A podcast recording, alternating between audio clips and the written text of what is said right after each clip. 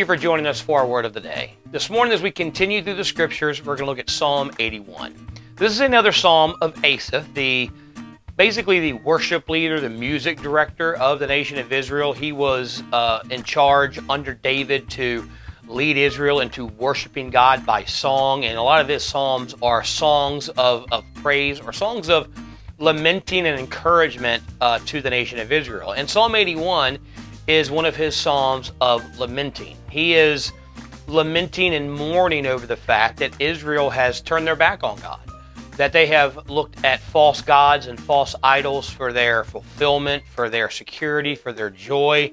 And it, it's bringing a lot of, of pain and suffering to the nation of Israel. And look what he reminds them about in verse number 10 I am the Lord your God who brought you out of the land of Egypt. Open your mouth wide, and I will fill it.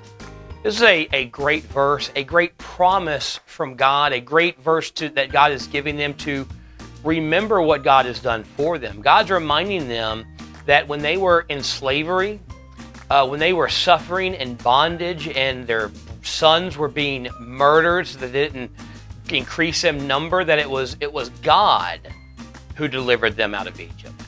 When they were in the wilderness and they were thirsty, it was God that gave them water. When they were hungry because they ran out of food, it was God that provided manna. These false gods did nothing for them because they can do nothing for them.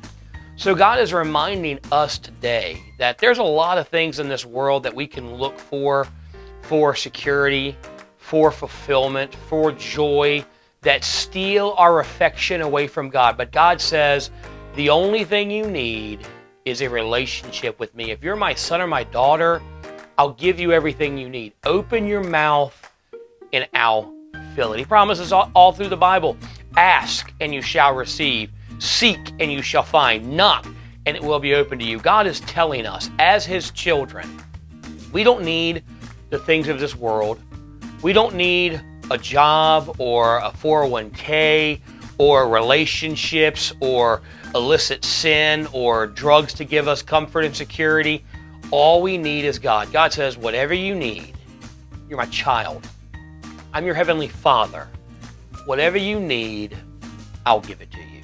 You don't have to look anywhere else. You don't have to look to the things of the world for fulfillment. I will fulfill everything you need. Thanks so much for joining us for our word of the day. Be sure to be back here tomorrow as we continue through the scriptures. Have a blessed day.